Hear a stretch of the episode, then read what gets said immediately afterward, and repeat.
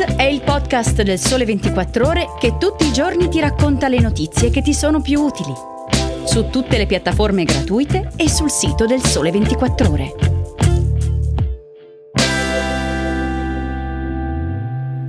Ciao e bentornati all'ascolto di Start.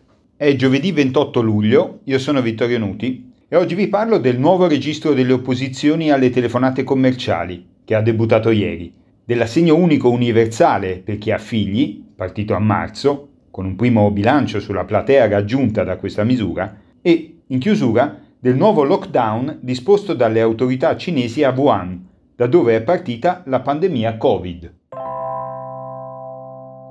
Buone notizie per chi non sopporta l'assedio quotidiano di telefonate commerciali e promozionali, diventate ormai una nuova forma di molestia. Dopo qualche problema iniziale, dovuto probabilmente al gran numero di richieste e contatti, da ieri, mercoledì 27 luglio, è operativo il nuovo registro pubblico delle opposizioni che permetterà ai cittadini di opporsi al trattamento delle numerazioni telefoniche nazionali fisse e mobili e di porre un freno alle telefonate commerciali selvagge da parte di call center e operatori.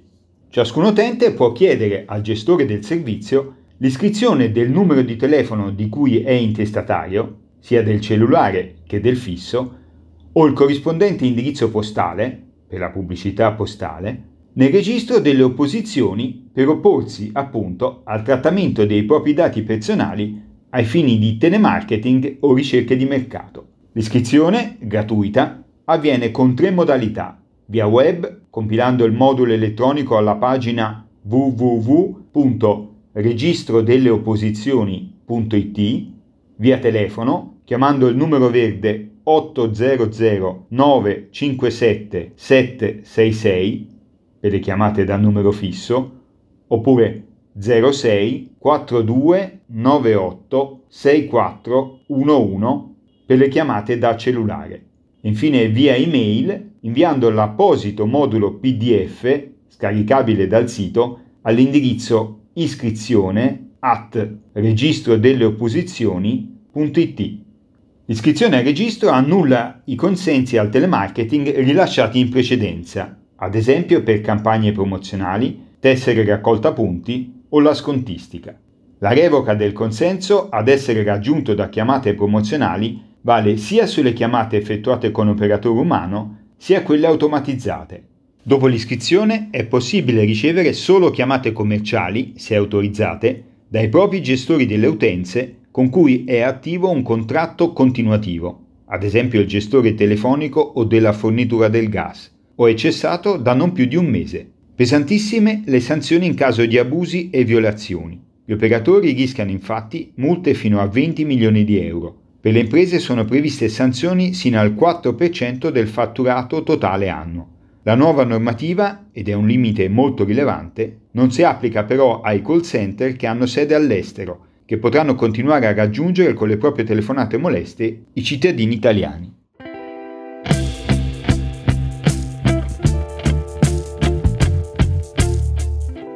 Voltiamo pagina e parliamo dell'assegno unico universale, la misura di sostegno per le famiglie con figli partita a marzo una delle riforme più importanti varate dal governo Draghi e che costituisce al momento l'unica misura che cerca di contrastare il declino demografico italiano.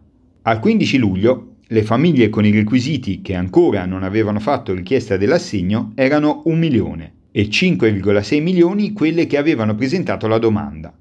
Come spiega Michela Finizio in un articolo di scenario che trovate su 24 la sezione premium del portale Sole 24 ore, la platea iniziale di 7,1 milioni di famiglie aventi diritto potrebbe quindi essere stata sovrastimata, perché qualche nucleo, un po' come accadeva per gli assegni familiari, potrebbe non avere interesse a richiedere il sostegno, oppure per carenza di strumenti o di informazione.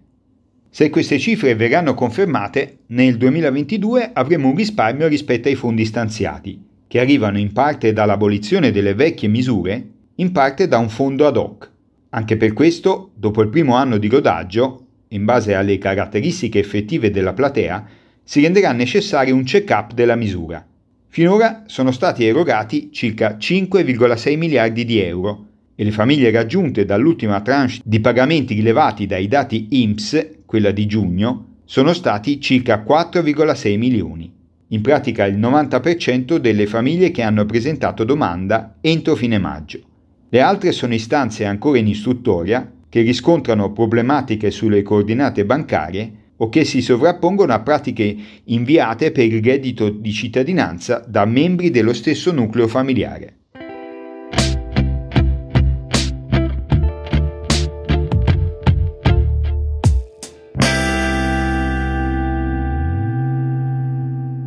Per chiudere, un aggiornamento sulla pandemia di Covid.